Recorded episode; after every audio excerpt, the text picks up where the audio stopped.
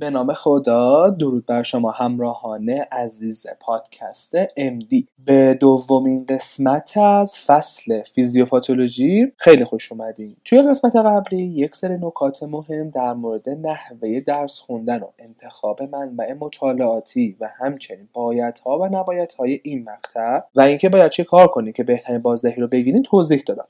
اما قبل از اینکه برم سراغ مباحث درسی می‌خواستم یک چیز خیلی مهم رو هم براتون توضیح بدم و اون کوریکولوم پزشکی عمومی وزارت بهداشت و طرح درس دانشگاهی خودتون هستش. وزارت بهداشت برای هر مقطع و هر درس یک سری ملزومات در قالب must know و یک سری مباحث به عنوان better to know رو تعریف کرده. بعد از طرف دیگه دانشگاه ها هم موظف هستند برای هر course و درس یه طرح درس معرفی بکنن که طبق اون curriculum ه همراه با 20 درصد تغییر قبل از اینکه وارد هر course بشین لطفا اول برین curriculum رو ببینین.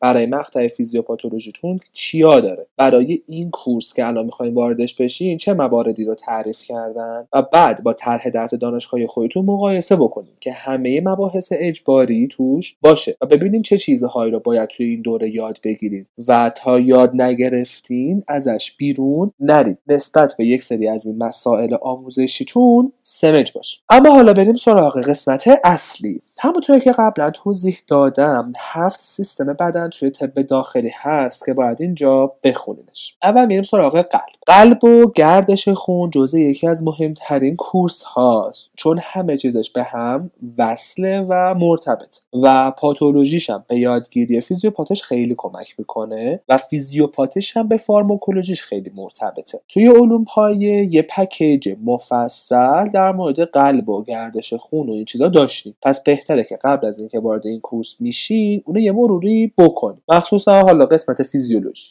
قلب یه کورس حجیمه و مهمم هست و به درد آیندهتون خیلی می‌خوره. متاسفانه بیماری های قلب و عروق تعدادشون زیاده بیمارهاش و برای همین باید یکم برای این کورس وقت بزن ولی خوبیش به اینه که خیلی از قسمت های قلب مفهومیه و حفظیاتش نسبت به بقیه کمتره. برای همین برای یادگیریش الان وقت بذارین که بعدا توی کارآموزی کارورزی کارتون راحت تر باشه. کتاب پاتوفیزیولوژی لیلی که قبلا معرفی کردم خیلی سعی کرده بیماری های قلب و ساز و کارهاش رو به صورت خوب و مفهومی توضیح بده. ولی بیماری هایی که در زیر حالا براتون توضیح میدم که چیاست توی همه کتاب های قلب عروق هست. یعنی اگه خواستین می‌تونید به سراغ کتاب های خلاصه می‌تونید به سراغ حتی تکست. فقط حواستون باشه همون پارامترهایی که توی قسمت قبلی گفتم و باید توی فیزیوپاتولوژی یاد بگیریم و چه نکات رو باید رعایت بکنید و چه نکات رو باید دنبالش بین رو یادتون نره. اما قسمت های مهمی که باید توی پاتوفیزیولوژی قبل یاد بگیریم چی هست قبل از اینکه وارد هر بخش بالین یا هر کورس بالینی بشین باید بتونین علائم و نشانه ها یعنی ساین و سیمتوم های اون بیماری رو تشخیص بدین. گفتم که هر بیماری یک سری علامت داره و باید بتونین که اون علامت ها رو تشخیص بدین. بعد اون علامت ها رو تو مریض بکشین بیرون. و بعد بتونین برای مریضتون یک سری تشخیص افتراقی بذارین که بعد به بیماری برسیم. مثلا میگم از علائم و نشانه های مهم توی مبحث قلب یکیش درد قفس سینه است. یعنی درد قفسه سینه خیلی خیلی خیلی مهمه. چون هم می‌تونه به بیماری های اورژانسی ختم بشه هم به بیماری های خیلی ساده. برای همین شرح حالگیری درد قفسه سینه نکاتی که باید توی درد قفسه سینه رعایت بکنیم. و چرا باید به این نکات رعایت بکنیم مهمه. اینا قبلا گفتم ولی خب توی استیجر خیلی کاربرد داره. ما توی شرح حالگیری برای یک سری از chief complaint ها یه الگوی خاص داریم. یکیش درده ما برای درد هر جا هفت سوال باید بپرسیم. برای درد قفسه سینه برای اینکه بتونه به بیماری های قلب عروق و غیر قلب و عروق برسیم باید هفت سوال از مریض بپرسیم. حالا اینکه این هفت سوال در رسیدن به تشخیص های افتراقی چه کمکی بهتون می‌کنه رو باید برین خودتون دنبالش. البته این خیلیش مربوط به دوران بالینیتون میشه ولی خب بهتره که از حالا ذهنتون درگیرش باشه. یکمی شو توی کتاب باربار بیت که مربوط به معاینه فیزیکی و نحوه شرح حالگیری هست توضیح داده. یه قسمت دیگه هم شاید اساتید براتون توضیح بدم ولی خب اکثرش مورد دوران بالینه که با مریض ها در ارتباطی رو می‌خواین شرح حال بگیریم یک دیگه از علامت ها و نشانه های مهم توی قلب بحث ادمه. درسته که اتیولوژی های ادم زیاده و ممکنه که به کبد مربوط شه ممکنه به کلیه مربوط شه ولی یکی از مهمترین تشخیص افتراقی های ادم بیماری های قلب و عروقه. و اینکه چراش مهم. یکی دیگهش بحث تپش قلبه palpitation یکی دیگهش بحث گیجی dizziness ه که می‌تونه به قلب ربط داشته باشه. و یکی دیگهش سنکوپه syncope که خب خیلی وابسته به قلبه. و مبحث تنگی نفس و سیانوز هم تا حدودی به قلب وابسته هستن. ولی خب تنگی نفس خیلی تشخیص افتراقیاش زیاده و به ریه هم بستگی داره. سیانوز هم همینطور. البته سیانوز مثلا می‌تونه به بیماری های congenital قلب ربط داشته باشه. پس نگاه کنید وقتی که وارد course قلب میشی باید بتونی بیماری هایی که به این علامت ها مرتبط میشن رو هم توجیه بکنید در بیارین. یعنی همون تشخیص افتراقی هاشو باید بتونید درست بفهمین که چرا یکی از تشخیص افتراقی های مثلا این بیماری اینه و این علامت رو میده. حالا شاید اساتید بهتون این شکلی درس ندن ولی مریض هیچ وقت نمیگه من این بیماری رو دارم. مریض میگه من این علامت رو دارم و شما باید با استفاده از شرح حال و معاینه فیزیکی و غیره و غیره به بیماریش پی ببرید. اما بریم سراغ مواردی که باید توی course قلب حتما حتما یاد بگیریم. اولش نوار قلب ECG نوار قلب یک مبحثی که خب فکر نکنید با یه بار خوندن درست میشه یا حتما باید توی فیزیوپات یاد بگیریم. نه. استارت یادگیریش از فیزیوپات زده میشه. البته شاید یک قسمتیش رو هم توی فیزیوپات توی فیزیولوژی قلب بهتون گفته باشن ولی حالا استارت اصلیش از فیزیوپات خورده میشه ولی باز توی استیجری توی اینترنی کارگاه ها کتاب ها فلش کارت ها فیلم ها و خیلی چیزای متنوع دیگه برای نوار قلب یاد گرفتن هست. خیلی باید تمرین بکنی و حتی خود رزیدنت هاشم بعضی وقت تو نوار قلب ها مشکل دارن به خاطر اینکه خیلی سخت و پیچیده میشه. توی بعضی حالت ها بهتره که اول همه چیز رو اصولش یاد بگیریم و بعد طبق اصول جلو بریم. بیماری هایی که خب توی نوار قلب میشه تشخیص داد تعدادشون زیاده ولی خب محدودم هست. با همون الگوریتم کلاسیک نوار قلب تحلیل کردن که جلو برین خیلی راحت کارتون جلو میره. پس حواستون باشه که روی نوار قلبتون کار بکنید. ولی نترسین اگه نوار قلب خیلی خوب یاد نگرفتین چون واقعا زوده برای اونقدر خفن یاد گرفتن. ولی باید یاد بگیرید چون جزء یکی از موارد مهمه. ما خیلی از مریضا که وارد بیمارستان و درمونگاه ها میشن روی نوار قلب می‌گیریم و ممکنه که یه سکته قلبی رو میس بکنه و این خیلی خطرناکه دومین مورد که باید توی بحث قلب یاد بگیریم موارد بیماری های عروق کرونر و ایسکمی های قلب و سکته قلبی حالا سکته قلبی منظور ST elevation MI non ST elevation MI unstable angina استیبل آنژینا ایناست. همش اینا بیماری های ایسکمی قلبه. فقط درجه به درجهشون فرق می‌کنه. که خب شاید مرگ تو دنیا همین سکته قلبیه. شما یه بیمارستان قلب دانشگاهیتون رو برین یا بیمارستان یا یه بخش قلب CCU برین اکثرا همینطورن. سکته قلبی کرده حالا دچار عوارض شده و سکته قلبی نمی‌دونم آنژیو شده جراحی قلب شده و این برای ایجاد بیماری های عروق کرونر یک فرآیند پیچیده ای توی بدن رخ میده به اسم آتروسکلروز. این آتروسکلروز یک پاتوفیزیولوژی خیلی قشنگ و زیبا داره. یاد بگیرین توجیه میشه برای اینکه آقا داروهایی که دارن به مریض قلبی میدن چیه؟ از طرف داروها رو میان demand قلب کم می‌کنن. از طرف دیگه supply می‌خوان زیاد بکنن از طرف دیگه می‌خوان اون پلاک آتروسکلروزیو درستش بکنن ثابت نگهش که پاره نشه پلاکت ها بیان بشینن ترومبوز بده. از طرف دیگه پلاکت ها رو میان مهار می‌کنن. یعنی تمامی داروهایی که شما برای بیماری های قلبی به مریضای سکته قلبی میدن همشون توجیه داره. از آسپرین و پلاویکسش گرفته تا داروهای بتا بلوکرش تا ACEش و استاتین و هر چیز دیگه. سومین بحث از بیماری های قلب و بحث نارسایی قلب. یعنی نارسایی قلب اینقدر زیاد شده کیساش به خاطر اینکه مریض هایی که دچار سکته قلبی میشن خب یه درصدی از عملکرد قلبشون کم میشه. آروم آروم که این عملکرد هی کم میشه هی کم میشه قلب دچار نارسایی میشه. قدرت انقباضش آروم آروم از دست میده بعد گردش خون نارسا میشه. برای همین یک سری علامت هایی برای مریض ایجاد میشه که مثلا یکیش تنگی نفسه. حالا این تنگی نفس علتش چیزای متنوعی می‌تونه باشه. تنگی نفسش می‌تونه به خاطر عدم پمپاژ خون به کل بدنش باشه که عضلاتش خسته میشن یا نه. ممکنه که خون پس بزنه توی ریه توی ریه آب بیاد که بهش میگن ادمه ریه بعد اکسیژنشن خوب انجام نمیشه و از اون طرف دچار تنگی نفس میشه. از طرف دیگه ادم میده نارسایی قلب خیلی وقتا. و خب دوباره همون بحث ادم که گفتم یکی از علامت های قلبیه می‌تونه ناشی از نارسایی قلب باشه.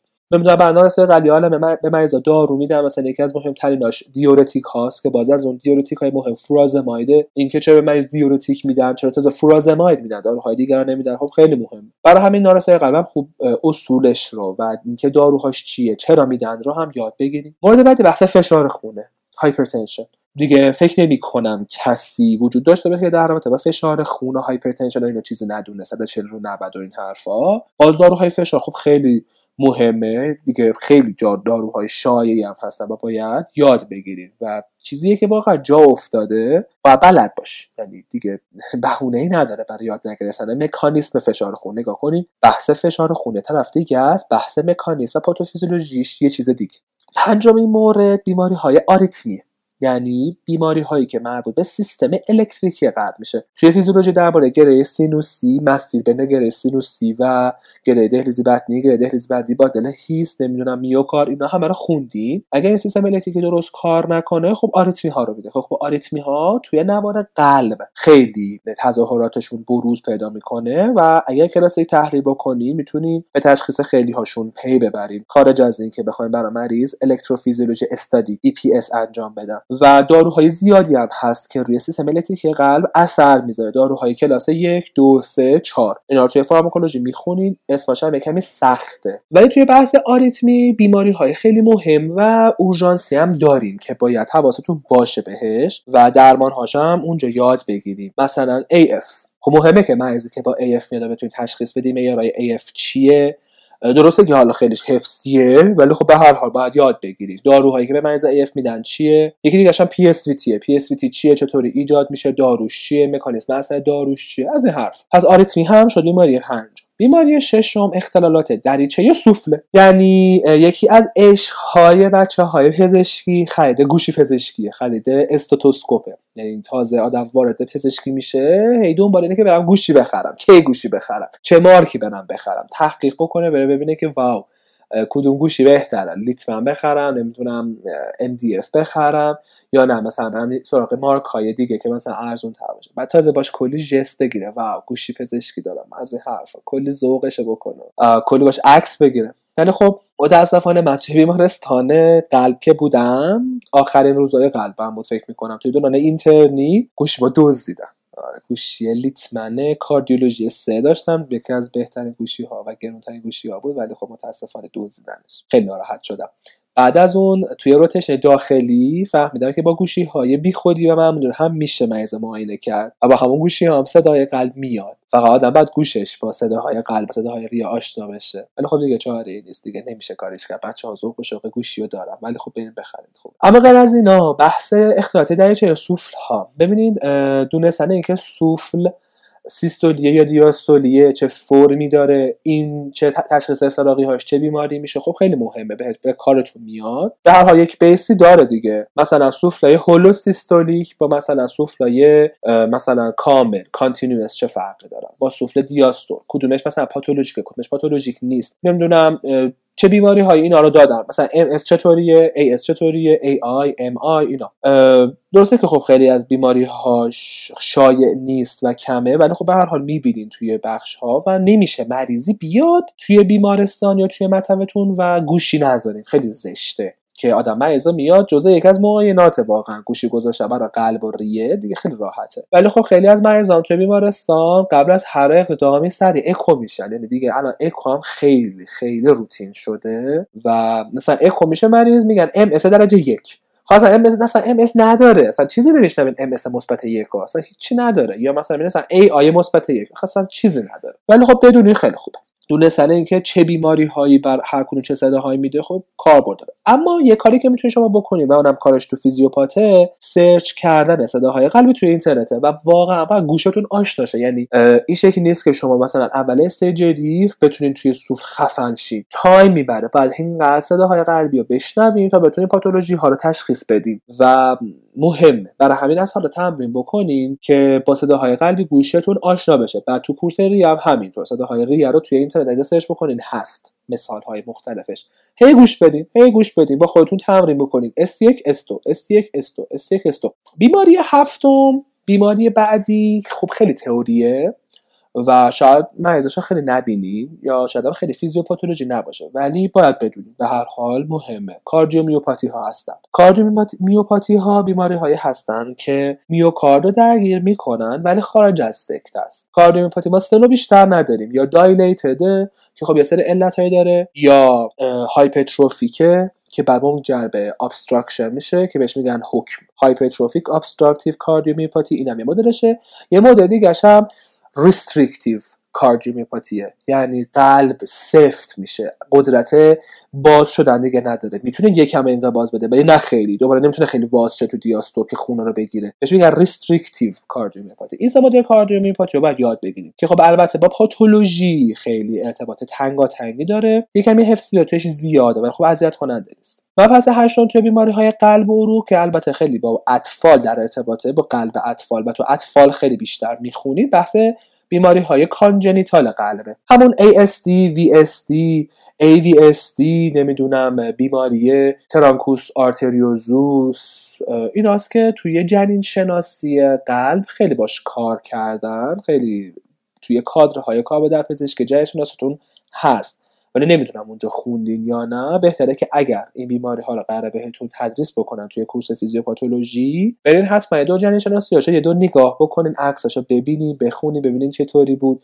چه اختلالاتی میده و این حرفا. به هر حال بیماری های بیماری های جالبی هستن ولی خب تو اطفال قرار تشخیص بدین. و نکته که هست که خیلی های این اطفال که قبلا این بیماری رو داشتن تحت عمل جراحی قرار می‌گیرن و حالا میان توی بزرگ سالان یعنی ما الان بیماری های کانجنیتال بالغین رو داریم. یعنی اونایی که توی دورانه بچگی بیماری کانجنتال داشتن تحت عمل جراحی های مخصوص قرار می‌گیرن و حالا به خاطر اینکه زنده موندن چون نمیمیرن دیگه میان توی بالی و ممکنه که مثلا اونها یه سری مشکلات داشته باشن. برای همین حواستون باشه که فقط مال اطفال نیست و اینا می‌تونن زندگیشون به نرمال برگرد. و اما بیماری نهم بیماری های سایر قسمت های قلبه یعنی اندوکارد و پریکارد.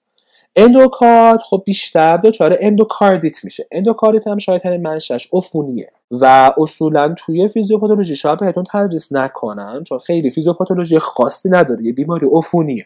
و توی بخش عفونی بیشتر باش کار داریم ولی خب به هر حال اندوکاردیت ما داریم. و یه بیماری دیگه هم هست که اندوکاردیت میدن ولی منشأش غیر عفونیه. مثلا بیماری های روماتولوژی بیماری های التهابی بدن می‌تونن اندوکاردیت های التهابی بدن. و مورد بعدی پریکاردیته. پریکاردیت هم بیماری مهمیه علامتاش مهمه علت های پریکاردیت مهمه تشخیصش مهمه درمانش هم مهمه. کلا خیلی مهمه. و باید بتونین که کلا پریکاردیت از سکته قلبی تشخیص بدین چون مریض با درد قفس سینه میاد. و توی نوار قلبش هم ST elevation دارد. ولی این ST elevation با اون ST elevation فرق داره. و درمانش هم فرق داره. و حتی ممکنه که تروپونین که مارکر اختصاصیه برای سکته قلبی را هم توی پریکاردیت مثبت بشه که بهش میگن پریمیوکاردیت یا میو پریکاردیت ولی خب به هر حال باید بتونین اینا هم دیگه با سکته قلبی افتراق بدین که خب حالا خیلی هم نیاز نیست. حالا یاد بگیر و یه میوکاردیت هم داره دیگه. میوکاردیت هم علت هایی داره ولی خب خیلی بیماری شایعی نیست. شاید هم بعد اون تدریس نکنن. نمی‌دونم. ولی به هر حال این بیماری ها بیماری های مهمی هستن که توی کتاب پاتوفیزیولوژی در موردشون بحث شده. اما توی کتاب های بالی بیشتر از اینا هست و خب شاید یکم نیاز نباشه همه رو بدون اما این از کورس قلب قسمت پاتوفیزیولوژیش. اما بریم سراغ قسمت پاتولوژی. پاتولوژی رابیزان که من خیلی تعریفش رو قبلا کردم و گفتم که چه ویژگی‌های خوبی داره. پاتولوژی رابیزان خب یک فصل قلب داره فصل رگ داره. که خب رگش رو نمی‌دونم براتون تدریس بکنن یا نه. اگر رگ تدریس بکنن با بیماری های مربوط به عروقم بگن مثل آنوریسم آئورت و dissection و این حرفا. ولی اگه تدریس نکنن دیگه نکردن. اما پاتولوژی قلب رابینز یه کمی حجمش زیاده یه کمی چی میگن سخته. به خاطر که خیلی پاتولوژیه. واقعا سلولی مولکولی بحث کرده. مولکولی نه بیشتر سلولی بحث کرده. ولی خب در کنار قلبتون بخونین خیلی کمکتون می‌کنه. به خاطر اینکه میگم اسمش پاتوفیزیولوژیه. یعنی قسمتش پاتولوژیه. یه درسی که ما از پاتولوژی گرفتیم و براتون توضیح بدم ما استادی که به همون پاتولوژی قلب درس داد بهمون گفت که من نمونه سوال بهتون میدم از نمونه سوالام بخونید و این خیلی ضربه بزرگیه به دانشجوها. ببینید شما دیگه دانشجوی پزشکی هستین دبیرستان و کنکور نیست که نمونه سوال بخواین حل کنین و با نمونه سوال بدین بالا. بابا رشته های مهندسی هم نیستین که بگه حالا رشته دو مهم نیست و نمی‌خواین با رشتهتون کار بکنین چون بعد شما بعدا با این رشته کار کنین. می‌خواین از این رشته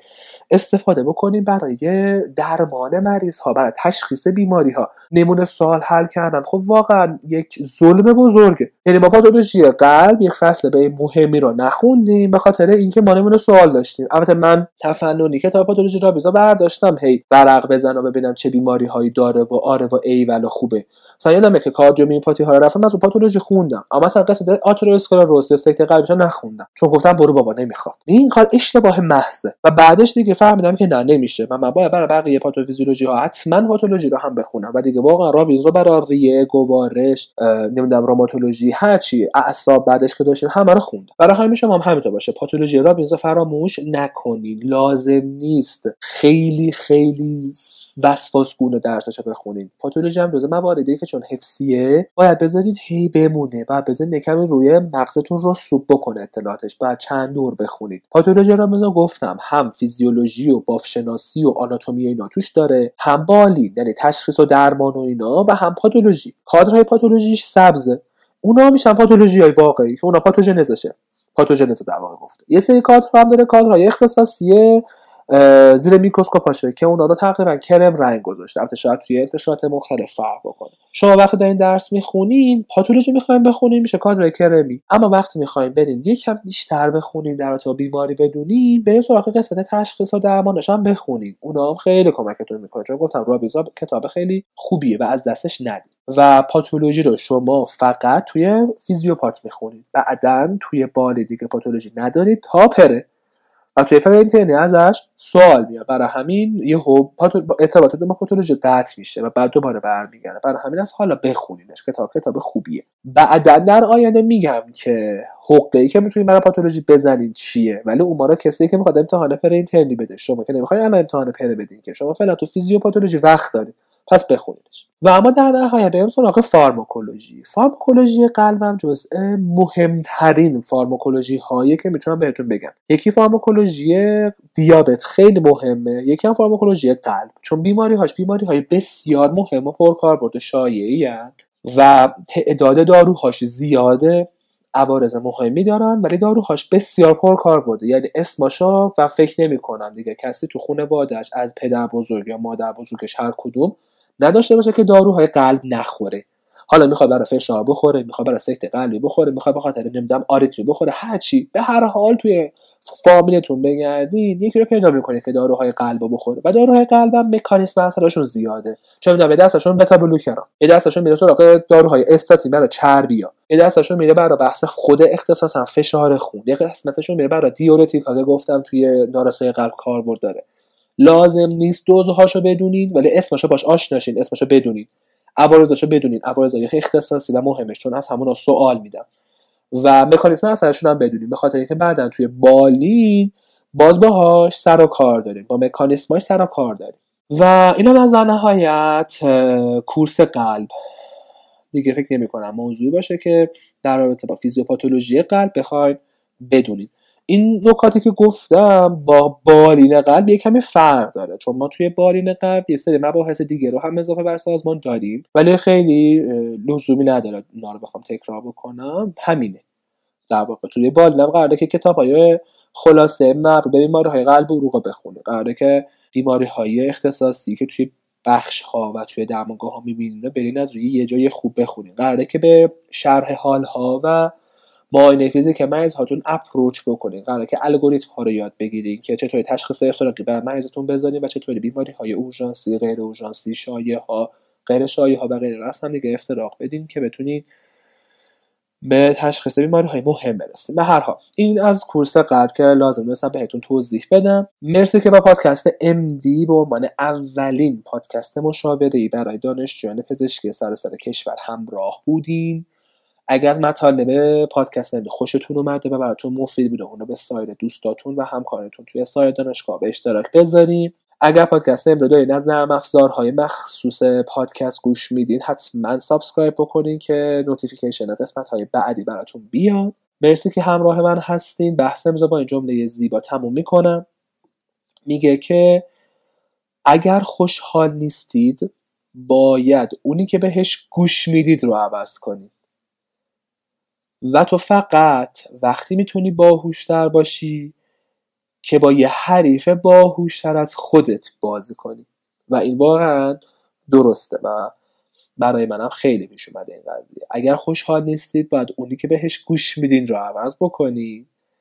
و اگه می‌خواین باهوشتر بشین باید با اونی که باهوشتر از خودتونه هم بازی بشین. تا هی پله پله ارتقا پیدا همونطور که می‌دونید جهت ارتباط با من می‌تونیم به کانال تلگرامی magnificent underline doctors و همچنین پیج اینستاگرامی magnificent underline doctors مراجعه بکنید پیج و کانالم رو هم دنبال بکنید مطالب مفید اونجا می‌ذارم. منتظر سوالات پیشنهادات و انتقادات شما عزیزان هستم. و خداوند مثل همیشه یار و نگهدارتون باشه. فعلا.